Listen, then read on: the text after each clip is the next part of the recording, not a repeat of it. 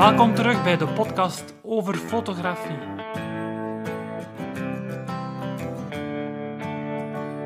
De Nederlandstalige podcast, volledig gewijd aan fotografie.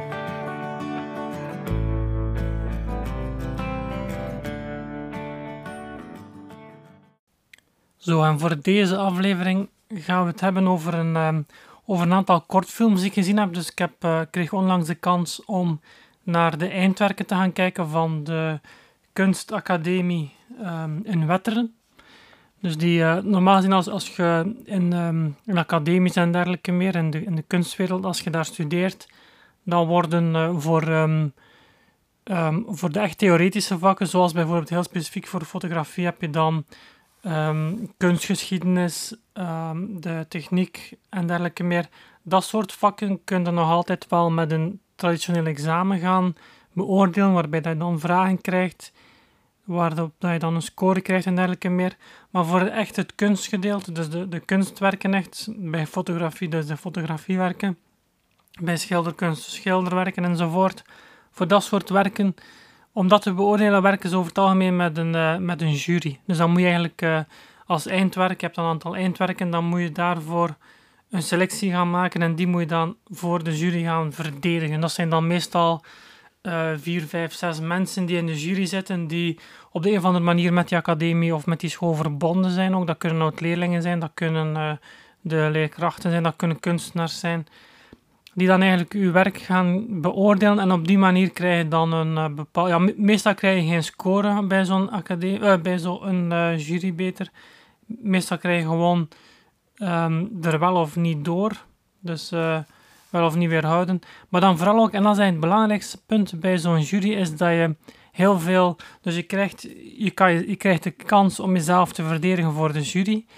En die jury bekijkt uw, uw, selectie van uw beste werk en gaat dat werk ook gaan beoordelen. En gaat daar, terwijl dat jij daar staat te verdedigen, zal die commentaar geven op uw werk. Dus dat hoeft niet altijd op bouwende kritiek zijn, maar het zal altijd wel heel nuttige kritiek zijn, omdat dat mensen zijn met heel veel ervaring in dat vakgebied. Die gaan dan ook echt gaan kijken naar uw werk, gaan uw werk gaan beoordelen en geven daar ter plekke enorm veel feedback rond uw werk. Dat kan gaan rond technische dingen in de zin van um, die selectie is een mooie uh, belichting over zijn heel of juist er zijn beelden die niet mooi belicht zijn of er zitten te grote verschillen tussen de verschillende belichtingen. Dat kan hem over de beeldvorming gaan. Uh, dat kan over van alles en nog wat gaan, maar dat is over het algemeen heel interessant. En in dit geval hier was dat dus een, um, een jury van... Nee, het jureren zelf heb ik niet bijgewoond. Ik weet niet wat echt de bedoeling was dat ik het jureren zelf ook ging bijwonen. Dus ik heb dat stuk overslaan, maar ik heb wel de werken zelf allemaal kunnen bekijken. Dus het begon eigenlijk met uh, de voorstelling van alle verschillende werken. Er waren um, een vijftal kortfilms. Dus het, ging, ja, het was de kunstacademie voor beeldende kunst van Wetteren. Dus het, ging hem, het was um, de naam van de prijs, dus er, er ging ook een prijs aan. Het was niet alleen de beoordeling van het eindwerk, maar er ging ook een prijs aan vast. De bronzen Arsène was de prijs, dus die van 2019. Het ging hem over de eindwerken. Er waren een vijftal eindwerken, kortfilms van pak rond de vijf minuten, zoiets. Dus dan heb je nog maar een half uur vol, maar eigenlijk heb ik daar wel anderhalf uur gezeten, minstens anderhalf uur. Ze zijn eigenlijk begonnen met een, uh, met een speech. Ja, het was een... Uh, ik moest er vrij ver voor rijden. Het was een, een, uur, een klein uur rijden op de baan onderweg. Nu, ik wou die verplaatsing wel maken, omdat uh, het was een collega die, op die, um, die aan die academie avondonderwijs volgt voor filmkunst. En een van zijn werken um, had hij daar dus ingediend, dus werd ook beoordeeld die avond. En ik wou vooral dat werk ook wel zien. Nu, dan kunnen we wel redeneren, ja, waarom stuurt hij dan, waarom maakt hij dan geen upload naar YouTube of Vimeo of, of, of een dergelijk platform en stuurt u link zodat je die op uw gemak kunt bekijken.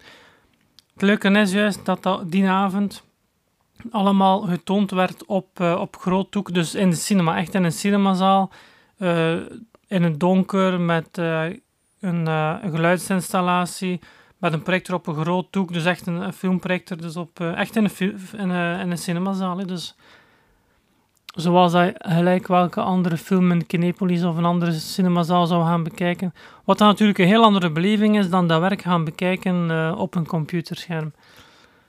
Daarover later meer, want daar bleek ook een, um, een extra uitdaging aan vast te hangen. Dus was de bronzen arsijn van de filmkunst en de animatie. Dus het was een combinatie van filmkunst, van kortfilms. Een vijftal kortfilms en een aantal animatiefilms. En dan, uh, er was eerst een speech van onder andere de schepen van cultuur. cultuur. Als ik daartoe kwam, was ik net te laat. Uh, of nee, eigenlijk was ik net op tijd, maar ze hadden de, de speech of de voordracht van de schepen van cultuur van Wetteren, is dat dan denk ik, was net iets, iets vroeger gestart, omdat er nogal een uh, lange avond voor de boeg was. Dus ik heb een deel van zijn speech moeten missen. maar kwam natuurlijk ook vooral voor de, voor de werken zelf. Hè.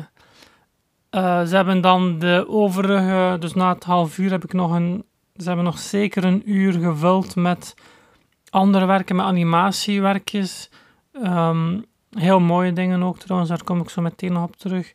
Maar ook uh, met uh, vrijblijvende inzendingen, documentaires en dergelijke meer. En die andere stukken waren ook niet beperkt. Dat waren niet per se kortfilms, die hoefden niet per se beperkt in. uh, want ik weet, voor de, voor de eindwerken zelf, de kortfilms, mochten die maximaal vijf minuten duren.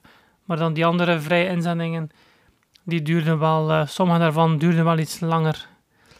Nu, um, ze zijn eigenlijk, uh, de, ja, als je, dus het was een cultureel centrum Nova in Wetteren. Als je kijkt op academiewetteren.be, dat is de website, dan kun je daar misschien wel wat meer informatie vinden. Ik ben dus naar de, de video voor, de, de, video zeg ik, de, de filmvoorstellingen zelf gaan kijken. En achteraf was er een receptie voor, uh, waar dat de jury dan de, de werken beoordeelde. Maar dat stuk heb ik dus gemist. Ik heb natuurlijk wel achteraf met mijn collega nog nagepraat. En, en het leuke was wel dat um, zo het, uh, het ene kortfilmpje waarvan ik zelf, uh, waar, ik, waar ik het meest van onder indruk was, wat dat eigenlijk voor mij naar, naar, naar voren kwam als, als het beste filmpje, is blijkbaar ook de winnaar geworden. En dat was ook nog een andere werkje waarbij dat ik ook een aantal, allez, ik zal nog niet zeggen dat het slechtste werk was, maar toch minst indrukwekkende en dat was blijkbaar ook het meest uh, bekritiseerde werk. Ik zal uh, kort, uh, zo kort mogelijk een aantal van de filmpjes proberen schetsen. Waarom is het interessant in een, in een fotografiepodcast? Omdat je natuurlijk ook over beeldvorming spreekt. Hè. Dus je hebt bij, bij het maken van film heb je net zoals bij fotografie de technische aspecten van, van de belichting die goed moet zijn je moet, je moet kijken op zoek gaan naar een mooie compositie. Nu bij film heb je nog extra uitdagingen daar rond. Je hebt uh, het feit dat je belichting um, continu goed moet zijn, dat je verschillende fragmenten aan elkaar koppelt, dat je overgangen moet gaan maken, dat je ook een verhaallijn nodig hebt, dat je ook muziek daar, daarop kunt, of best ook muziek daarop monteert, enzovoort enzovoort. Dus het is nog veel uitgebreider dan fotografie alleen. Nu, fotografie op zich heeft natuurlijk ook uh, zijn specifieke eigenschappen die de film dan weer niet heeft. Zoals bijvoorbeeld in film kun je een aantal beelden hebben die misschien minder aanspreken, terwijl bij fotografie moet elk beeld super krachtig zijn. Maar toch zijn er zeker uh, heel veel gelijkenissen te vinden. En uh, nu ik denk, um, er wordt de dag van vandaag heel veel, dus als je kijkt naar, naar platformen zoals Netflix bijvoorbeeld, dat is heel succesvol. Dus er wordt heel veel, en televisie is vroeger ook altijd uh, heel succesvol geweest. Er wordt heel veel televisie gekeken. Je hebt zelf in de jeugd, uh, bij de jeugd een term binge-watchen heet dat denk ik. Waarbij dat je zoveel mogelijk series na elkaar, uh, of afleveringen van series, hele series dan afleveringen na elkaar bekijkt.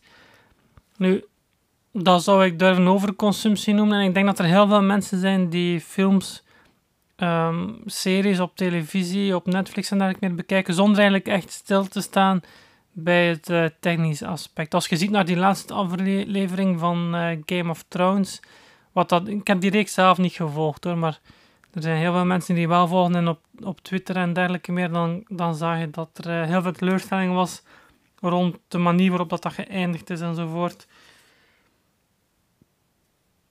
Nu, ik denk dat er heel veel gekeken wordt zonder echt technische, ehm, technische kennis. En ik kan daar op een andere manier naar kijken. Nog altijd niet met de kennis dat iemand die, die afgestudeerd is in de film. Uh, er zijn heel veel dingen die, die, die ik nog mis van kennis, zeker als het over film gaat. Maar ik kan wel bepaalde dingen rond beeldvorming en dergelijke meer zeker uh, begrijpen en vatten. En En ook uh, proberen uh, ja, opbouwende kritiek of, of mijn mening erover uh, geven.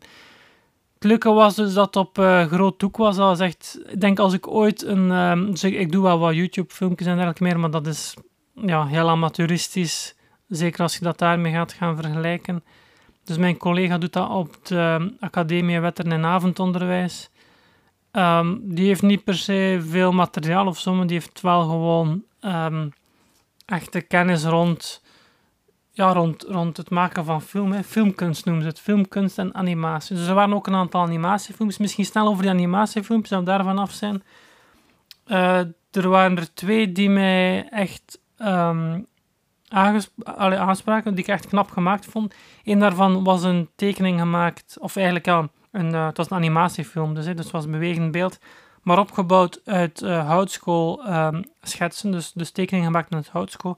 En als je goed oplette, nu ik heb zelf ook op, dat, op de kunstacademie gezeten, ik heb zelf ook heel veel getekend, onder andere met houtskool.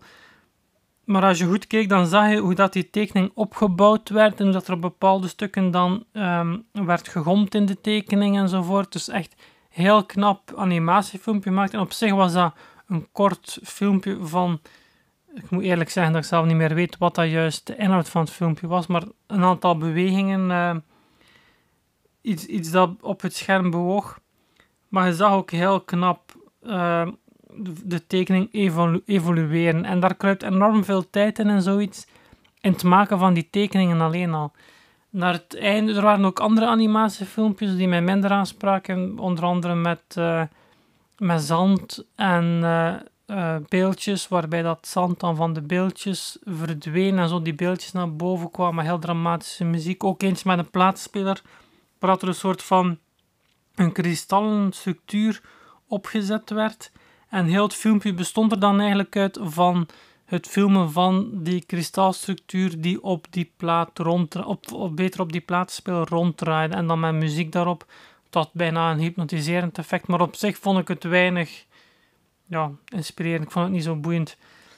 Maar dan was er een ander werkje ook met, uh, met zand gemaakt, waarbij dat er in, uh, je moet, moet, moet je proberen voorstellen, een, een oppervlakte van zand, waar je met je vinger dan op, op pakt op een glasplaat bijvoorbeeld, zand, waar je dan, dus een klein fijn laagje zand, waar je dan met je vinger bepaalde figuren en tekeningen in maakt. En dat was echt, het resultaat was echt heel knap gedaan. Je zag dan uit um, een, ja, een soort van zandvlakte, zag je plots dat er een, ventje tevoorschijn kwam.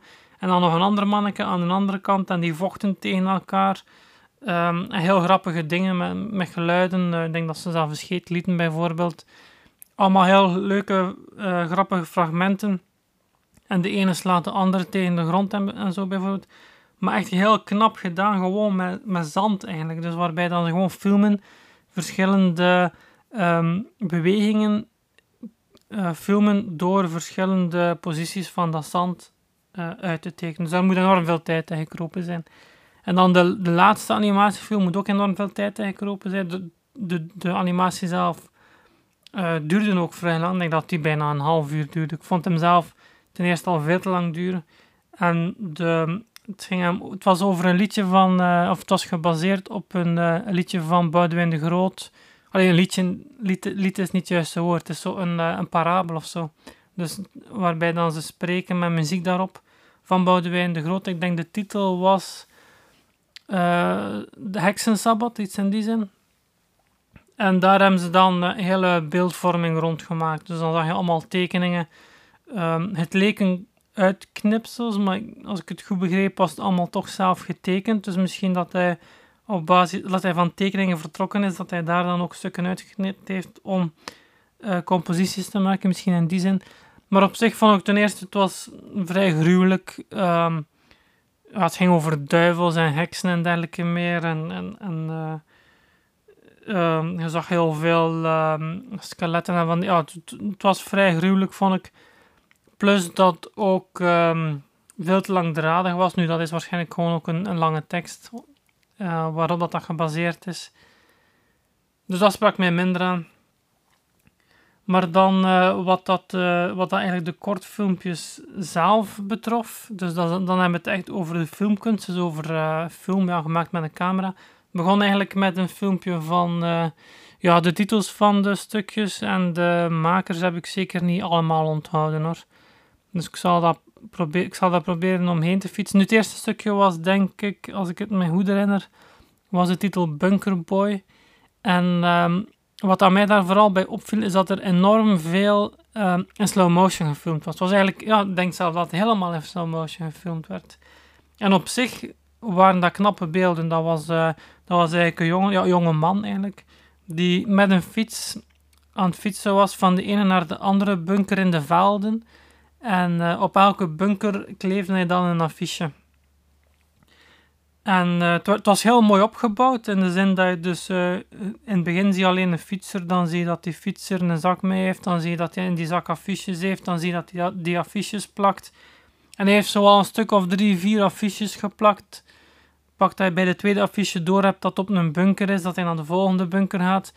Maar zo ook al na een aantal affiches heb je eigenlijk nog altijd nog niet gezien wat er op die affiche staat, omdat telkens zo gefilmd is dat hij bijvoorbeeld net voor die affiche staat of dat van opzij gefilmd is, waardoor je die affiche niet kunt zien.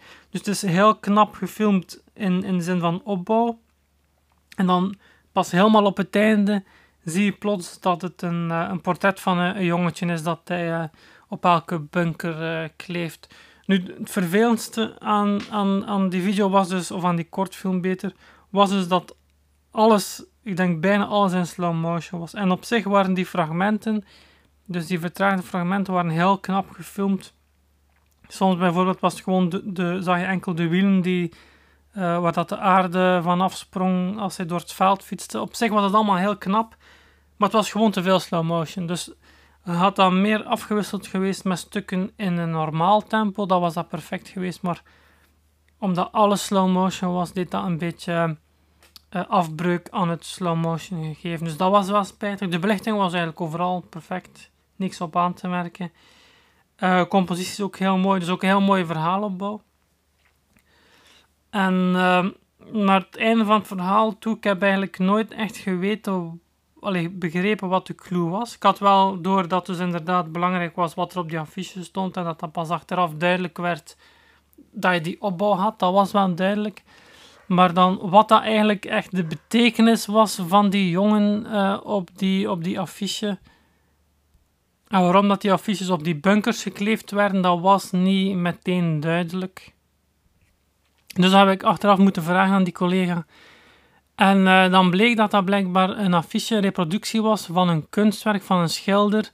En dat die reproductie ervoor gekend, al is dat eigenlijk een bekend schilderij was, omdat dat zodanig veel via meubelzaken, als ik het goed begrepen, of, of interieurwinkels en dergelijke meer, zodanig veel verspreid was dat dat op den duur bijna in elk huis, ik denk dat dat in Italië was of zo, dat dat op den duur bijna in elk huis aan de muur hing. En dan waren er verschillende verhalen rond ook. Bijvoorbeeld, um, dat werd heel vaak opgehangen door mensen die... Het is eigenlijk een gezicht van een, droevig kindje, dus dat werd heel vaak ook opgehangen bij, bij um, gezinnen waar dat er een kind verloren, uh, die, die een kind verloren hadden bijvoorbeeld. Er was een heel geloof rond en ja, dus eigenlijk uh, het feit dat dat veel gebruikt werd bij uh, gezinnen die een kind verloren hadden en dan de combinatie met uh, de bunkers en de oorlog, dat was eigenlijk de achterliggende gedachte.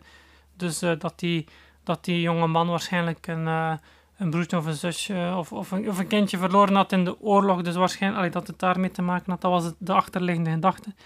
Maar het ging nog veel verder uiteindelijk, bleek ook op de jury, want er, er, bestond ook een heel bijgeloof rond dat schilderij, dat er, uh, omdat er blijkbaar veel huizen zouden afgebrand zijn, of, of men dacht dat het uh, vervloekt was, waardoor, waardoor dat er uh, veel huizen afgebrand werden, waarin dat, dat schilderij opgehangen werd. Nu natuurlijk, dat is eerder een statistisch gegeven, omdat er zodanig veel huizen waren waar dat, dat in ophing, aan de muur hing.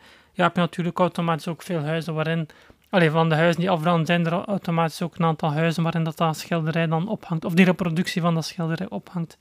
Maar dan een van de juryleden dat dan kende, herkende dat werk, uh, dat schilderwerk wel. En uh, die zei meteen ook eh, dat, dat, um, dat die, die schilder blijkbaar, dus die, die had blijkbaar ook in, in Weeshuizen en zo, had die ook geschilderd. Maar die werd er wel van verdacht om ook kinderen misbruikt te hebben. En, en dat paste ook wel in, in, het donkere, in het vrij donkere verhaal. Dus dat toont maar hoe dat je in feite gewoon, alleen al door de input van, van de jury, die, die op dat moment blijkbaar dat schilderij herkent, of dat, dat werk herkent dat daarin gebruikt werd, en dan ook nog een keer daar extra informatie rond kan geven. Dus allemaal zeer interessant. Uh, het volgende kort filmpje was dan het filmpje van mijn collega zelf. Hij had op voorhand, ja, dus ik ging erop terugkomen op uh, de extra moeilijkheid van die cinemazaal. Hij had op voorhand al gezegd dat hij. Uh, er waren een aantal donkere scènes in en hij had nogal wat moeite om die belichting goed te krijgen, dat die belichting al wat opgekrikt. en waardoor dat op zijn schermen allemaal er goed uitzag, maar dan in de cinema zelf bleek dat allemaal nog vrij donker. Er waren echt scènes waarbij dat eigenlijk ging over het was een, een, type, een kleine donkere ruimte met één lampje en een man die aan het typen is op een typemachine. Uh, en dan ondertussen wordt er een hele tekst. Um, ja, het was ook een gedicht. Nu, ik moet eerlijk zijn, ik was zodanig gefixeerd op de vormgeving dat ik eigenlijk, uh, of op de beeldvorming beter, dat ik eigenlijk niet genoeg geluisterd heb naar de tekst. En achteraf bleek eigenlijk dat de tekst wel heel belangrijk was, want op het einde van het verhaal had ik uh, niet door waar het over ging. Um, maar dat kwam omdat ik het uh, niet genoeg naar de tekst geluisterd. Nu, een van de kritieken die, uh, die hij gekregen heeft van de, van de jury was dat, uh, dat de tekst niet goed gebracht was. Dus dat blijkbaar te monotoon. Het was plat Gens, ik verstond het wel goed, maar het zou blijkbaar te monotoon of, of geen correcte stem geweest zijn, of zelfs niet genoeg gearticuleerd ook. Maar op zich vond ik het Gens wel passen uh, dus uh, bepaalde stukken waren vrij donker gefilmd en hij zei zelf van ja, als ik dat op een ander scherm bekeek, kon ik perfect nog bijvoorbeeld van die man en zijn hemd de structuur zien. Maar daar in de cinemazaal zag je eigenlijk alleen maar een zwart vlak en kon je met moeite zijn gezicht zelf zien. Uh, het verhaal is eigenlijk, dus iemand die aan het typen is en hij voorspelt op een bepaald moment, voorspelt hij zelf zijn eigen dood door een typfout en op dat moment, als hij die, die typfout typt, valt er een glas wijn en is hij eigenlijk uh, gestorven als een typemachine. Het is iets in die zin. Nu, er zaten ook andere fragmenten tussen. Het was zeker niet alleen die persoon aan, aan, uh, aan die typemachine. Het waren, uh, er waren heel mooie overgangen. En er was bijvoorbeeld ook, denk, er waren drie, denk drie scènes, kutscènes, of hoe noem je dat? Ene was dan als hem dus als een typemachine aan zijn bureau zat. Een andere scène was als hij um, buiten liep, ik denk langs een vaart of iets in die zin, naar een bankje toe, ook in het donker s'nachts. Dat was ook nog vrij donker, maar daar was het minder storend donker, zag je al veel meer.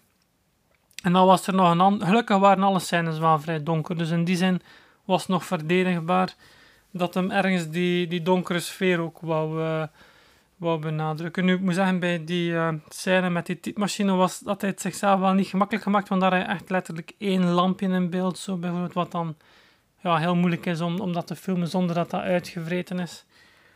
En dan toch nog de omgeving ook nog... Uh, je moet al vrij groot dynamisch bereik hebben om, om zoiets goed te kunnen filmen. Maar dan, uh, het knapste vond ik eigenlijk de scène waarbij dat hij zich... dus dat was een andere kutscène, waarbij dat hij in de badkamer um, voor een spiegel aan een lavabo zij gaan scheren is en dan um, die, die film of de camera gaat dan ook helemaal rond hem bijvoorbeeld. En je ziet dan een, een tattoo op zijn rug. Uh, kijkt dan mee over zijn schouder als hij aan het scheren is. Een, een deel waarbij dan ze meekijken over zijn schouder. Dat het uh, gedeelte in de spiegel, wat hij ziet eigenlijk, waar dat hij recht in kijkt, dat dat gedeelte scherp gesteld is. Dan zijn er stukken waarbij dat hij dat scheermes zelf, terwijl hij de handeling uitvoert, dat dat stuk scherp gesteld is. Allemaal heel mooi. Uh, dat vond ik echt het beste van heel zijn, uh, van heel zijn verhaal. Of van heel zijn kortfilm vond ik het stuk waarin dat in de badkamer zichzelf staat te scheren het knapste. En dan zie ik ook dat hij zijn hemd aan doet. Ik kleed hem eigenlijk op en die tattoo verdwijnt dan onder dat hemd bijvoorbeeld. Ik dacht eigenlijk eerst dat daar iets mee te maken had. Dat hij um, dat zo'n ruige vent was die uh, buiten zijn uren aan het typen is aan een, een of ander verhaal. En dan s'morgens maakt hij hem klaar en, en uh, zie je zijn tattoos. En doet hij zijn hem, dan gaat hij naar zijn kantoorjob of zo. Ik dacht eigenlijk dat dat verhaal in, in, die, in die richting ging werken, maar het ging dus over een schrijver die zijn eigen dood voorspelt. Uh, het zal ook wel op basis van een gedicht of zo geweest zijn, maar de tekst op zich, uh, ik weet niet wie dat de schrijver van de tekst was. Maar dus dat was een van de commentaren dat, uh, dat de tekst, uh, de manier waarop dat de, te de, tekst gebracht werd, dat die niet, uh, niet goed genoeg was. Daar kwam het eigenlijk op neer. En ja, op zich over de belichting was de jury, heeft de jury niet moeilijk gedaan, omdat dus het, werd ten, het werd afgespeeld in de cinemazaal. Maar het werd daarnaast ook wel um, tijdens het jurymoment werd het ook op een monitor afgespeeld. Dus zodat ze konden echt inpikken op bepaalde stukken. En daar zag je dat de belichting inderdaad wel goed zat. Dus, dus dan zag je dat dat inderdaad iets moet geweest zijn met um, ja, de manier waarop dat die projector dan bijvoorbeeld uh, het beeld kan wel of niet um, lichter of donkerder weergeeft. Wat dat mij ook stoorde trouwens, ik zei in het begin al, dus je hebt uh, in zo'n cinemazaal heb je ook machtig goed geluid. Het geluid stond denk ik net iets te luid, want er, waren echt fragmenten waarbij dat, um, waarbij dat geluid kraakte.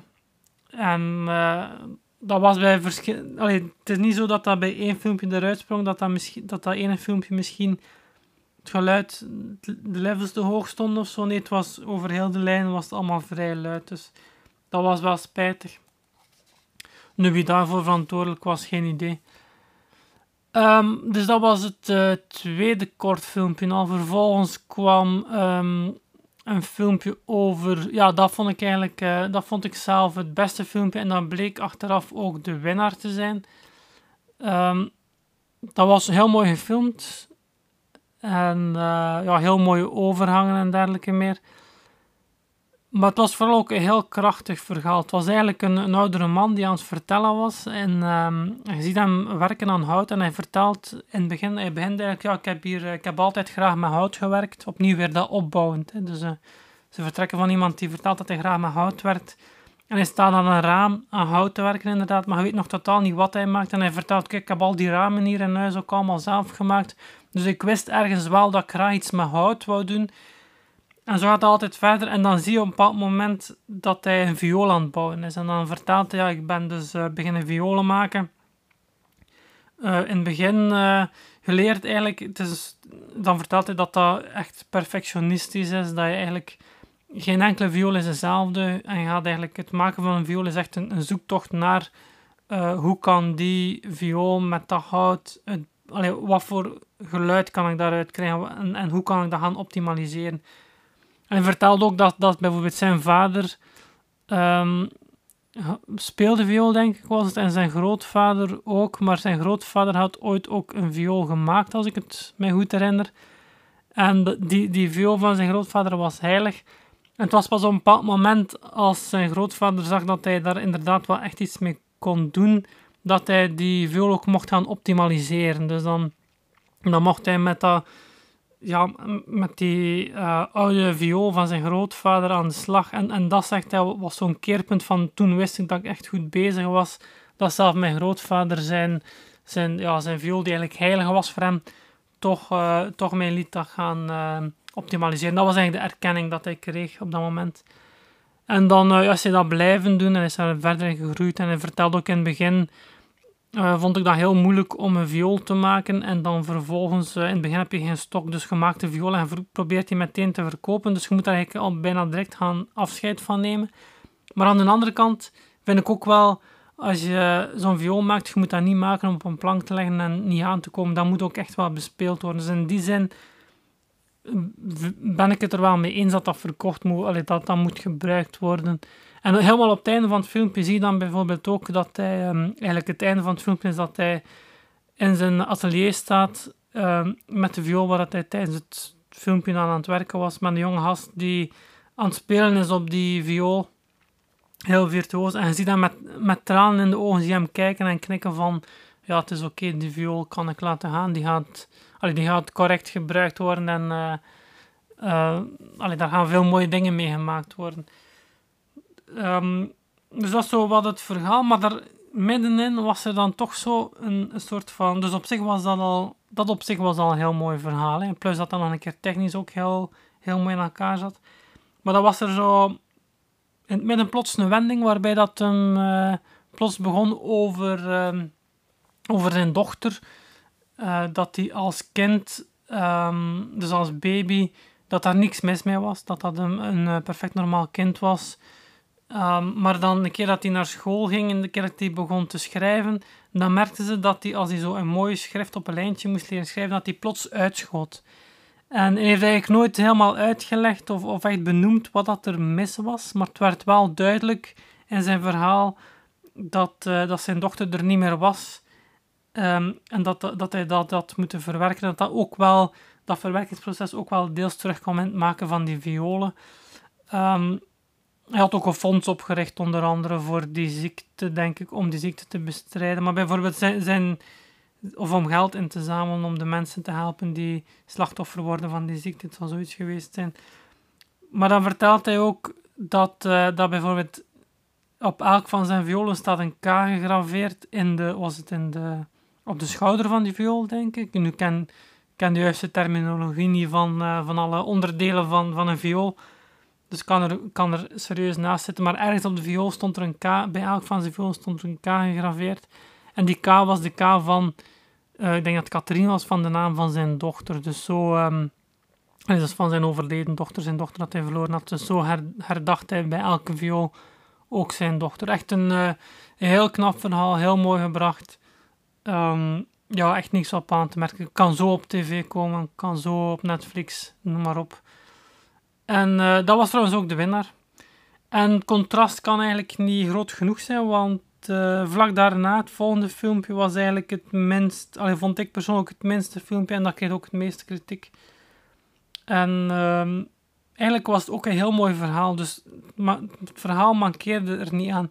Bij het allereerste filmpje van die fietser met die jongen had ik wel moeite met het feit, ja oké, wat is eigenlijk het verhaal? Het feit dat dat jongetje triestig kijkt en in de oorlog zullen er wel veel jongetjes triestig gekeken hebben en gesneuveld zijn enzovoort, oké, maar het volgende, daaropvolgende filmpje was ook qua verhaal zat het ook moeilijk ineen met die schrijver die zijn eigen dood voorspelt en zo, oké, ja Waarschijnlijk had ik bij dat filmpje wel iets beter moeten op de tekst letten en had ik het dan waarschijnlijk wel begrepen. Maar bijvoorbeeld, de, uh, de collega had al gezegd dat er naar het einde toe een scène was dat hij rond zijn personage liep met zo'n um, uh, DJI uh, Ronin S, dus zo'n een gimbal dat je eigenlijk in je hand kunt houden, vrij groot nog wel, maar zo een extern stabilisatiesysteem dat eigenlijk je camera volledig stabiel gaat houden, waarbij je dus kunt rond je onderwerp lopen, zegt hij.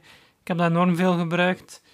Um, en dat heeft veel dingen mogelijk gemaakt qua bewegende scènes waar je anders eigenlijk vastzet aan, aan een statief of een, of een slider.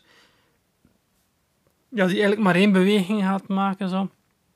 Dus dat hij daar. Uh, ja, eigenlijk ging het dan op dat moment wel over technische. Dus dan was ik ook in die film ook eigenlijk echt naar, naar technisch aan het kijken van wat gebeurt er met die camera, hoe draait die camera enzovoort. Waardoor ik het verhaal misschien wat gemist heb. Maar dan in, die, in dat derde film was dat verhaal zo, zo krachtig. Plus dat de technische uitvoering ook krachtig was. En dan in het filmpje dat daarop volgde, had je ook een heel krachtig verhaal van een, um, een vrijwilliger bij um, een, een vogelopvang um, organisatie. Ik ken de naam niet meer van de organisatie. Ik weet zelf niet wat die specifiek genoemd is eigenlijk. Maar het was in elk geval opvang van vogels. Dus hij was een vrijwilliger. Hij haalde vogels op die, eh, die gevonden werden. Niet alleen vogels, ook in, in de film zelf, in de kortfilm, kwam er een, een klein egeltje aan bod. En uh, dat ze gevonden hadden. En dan, uh, dan, dan, dan gaat dat filmpje heel snel over die persoon zelf. Um, en over hoe dat hij gepassioneerd is door vogels. Dat hij, en dan zie je hem uh, met een fototoestel met een lange telelens. Uh, een witte, dus ik vond dat het Canon materiaal was. Met uh, een camouflagejas in het, of deken beter, in de, langs de, de Schelde en Wetteren verstopt liggen, foto's maken. En dan in het filmpje zelf verschenen ook verschillende foto's. Dat waren echt enorm knappe echt super prachtige foto's van vogels. Meestal vogels, bijna uitsluitend vogels. Ook dat hij dan op een bepaald moment zo'n stoeltje uitvouwt, waar dat dan een hele tent overheen gaat. En dan zie je hem in die tent zitten, weggedoken aan het fotograferen. Hij vertelde ook vol passie over dat hij... Over dat hij, hij vertelde, eigenlijk komt erop neer dat hij, dat hij zegt dat je niet moet naar um, naar verre landen gaan om schoon natuur enzovoort. Je moet niet naar Afrika gaan om, om mooie natuur te zien. Je kunt hier perfect in Wetteren aan de Schelde gaan zitten. Een klein beetje buiten de stad heb je al prachtig veel uh, soorten vogels. En, en hij wil eigenlijk zijn grote missie, naast dat vogelopvangding, is eigenlijk met zijn foto's de, de mensen warm maken voor uh, de natuur vlakbij. Dus eigenlijk de mensen duidelijk maken dat de, dat de natuur vlakbij zit. Dus dat je echt niet ver moet gaan om natuur te zien. En dat vond ik wel een beetje raar trouwens, want hij zei, dat, hij zei letterlijk dat hij zijn foto's gratis weggaf aan organisaties, grote organisaties zoals Natuurpunt noemde hij onder andere. En er waren er nog een paar. Dus als ze die foto's gratis mochten gebruiken, dat vond ik een klein beetje vreemd, want ja, uiteindelijk zou hij daar volgens mij perfect zijn broodwinning kunnen uithalen. Want je zag ook een stukje waarin dat hij aan een balie aan het werken was. Uh, dus hij had ook een, een fulltime job, veronderstel ik, of een, toch zeker een job. Maar hij zou dat perfect, hij zou perfect van die fotografie zijn job kunnen maken, denk ik. Dus dat was een klein beetje vreemd. Maar hij had daar geen probleem mee, omdat hij op die manier zijn werk zoveel mogelijk kon delen met uh, alles en iedereen. Dus ook een heel knap, uh, knap gebracht verhaal. Maar het spijtige was dat dat verhaal, of dat filmpje rond dat verhaal, beter dat dat technisch minder goed in elkaar zat. Bijvoorbeeld, er waren scènes waarbij dat dan plots de, de belichting, um, dat een stukje onderbelicht werd, bijvoorbeeld. En dan een, uh, een verder zat de belichting dan toch weer goed. Er waren stukjes, bijvoorbeeld, als hij aan zijn, in zijn werk, um, zijn job is iets aan een balie, ik heb ook niet gezien wat juist, maar dan praat hij met iemand die aan die balie komt. Dan heb je zo'n klein stukje dat het geluid niet goed zit en met moeite kunt horen wat er gezegd wordt en dan plots zit het geluid wel weer goed. Um, met die, uh, ze hebben ook op een bepaald moment dus een egeltje dat in dat opvangcentrum terechtkomt. En dan zijn ze dat egeltje aan het onderzoeken. En dan zie je bijvoorbeeld dat uh, in die scène is alles scherp, behalve dat egeltje waar dan ze op dat moment mee bezig zijn. Dus zo technisch rare dingen die toch wel afbreuk doen aan, aan heel te mooie verhaal. Want het was echt een mooi verhaal. Dat net als dat verhaal van die vioolbouwer had heel veel potentieel. Alleen al door het krachtige verhaal wat erachter zit. Maar omdat dat verhaal technisch minder sterk, want op zich waren de scènes die opvolgden, de montage was wel goed, maar er werden gewoon technische fouten gemaakt in de zin van dus het geluid, eh, de belichting, de scherpstelling en dergelijke meer. Dus hier en daar waren er een aantal steken uh, blijven vallen.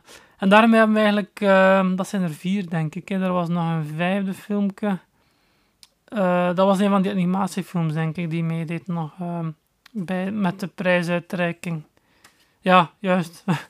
dat was nog wat vreemd. Er was eigenlijk... Er, normaal hielden ze één, dus werd er één prijs uitgereikt voor zowel de filmkunst als de animatie. Maar dit jaar gaan ze het iets anders aangepakt. In die zin dan ze een afzonderlijke prijsuitreiking deden voor de filmkunst en een afzonderlijke voor de animatie.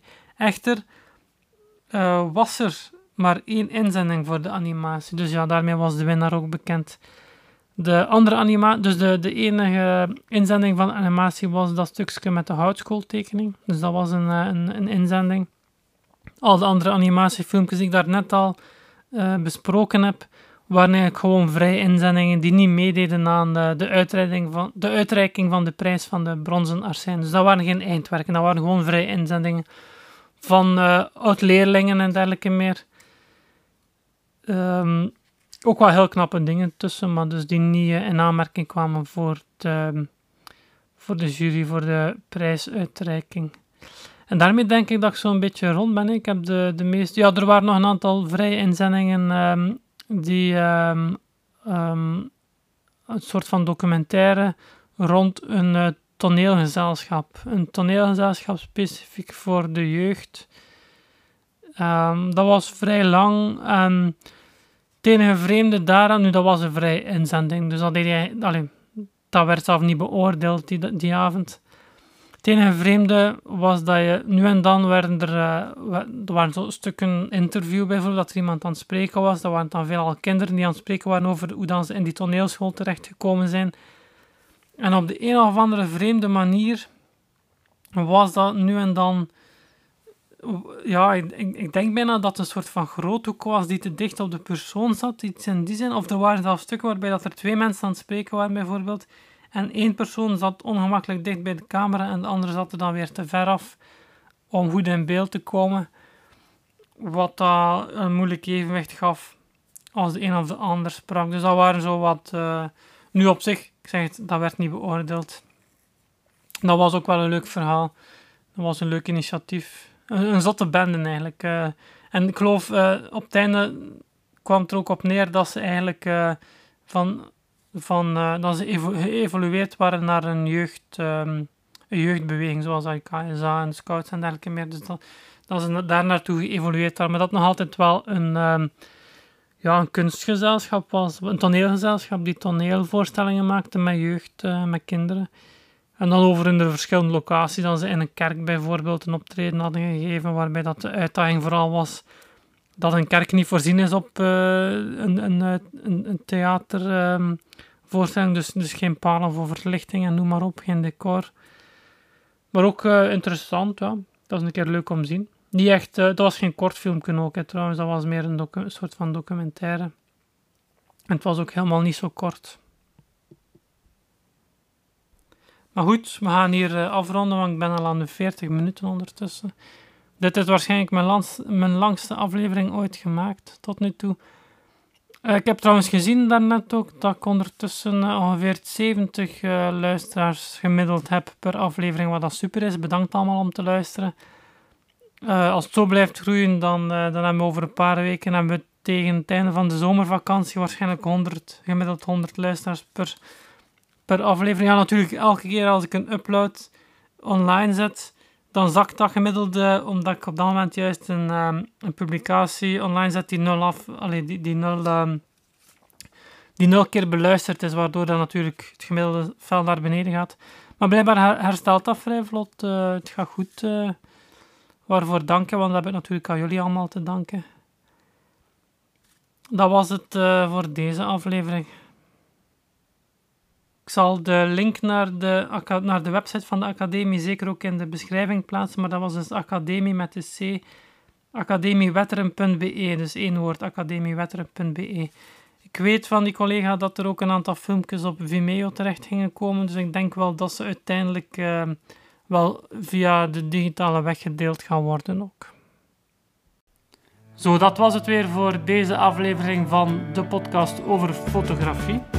Allemaal bedankt om te luisteren. Ja, als er vragen zijn, dan uh, mag je die altijd, of opmerkingen of uh, voorstellen van bepaalde onderwerpen of suggesties, wat dan ook. Je mag die allemaal doorsturen via e-mail naar hans.hcpl.be.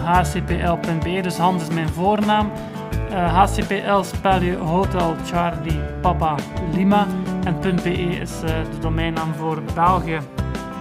Dus uh, altijd welkom.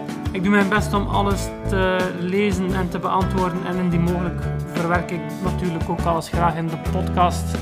En dan zal ik je naam zeker, je voornaam zeker vermelden. Dus uh, tenzij je natuurlijk vraagt om anoniem te blijven. Dus dat was het voor deze aflevering. Bedankt voor het luisteren en graag tot de volgende.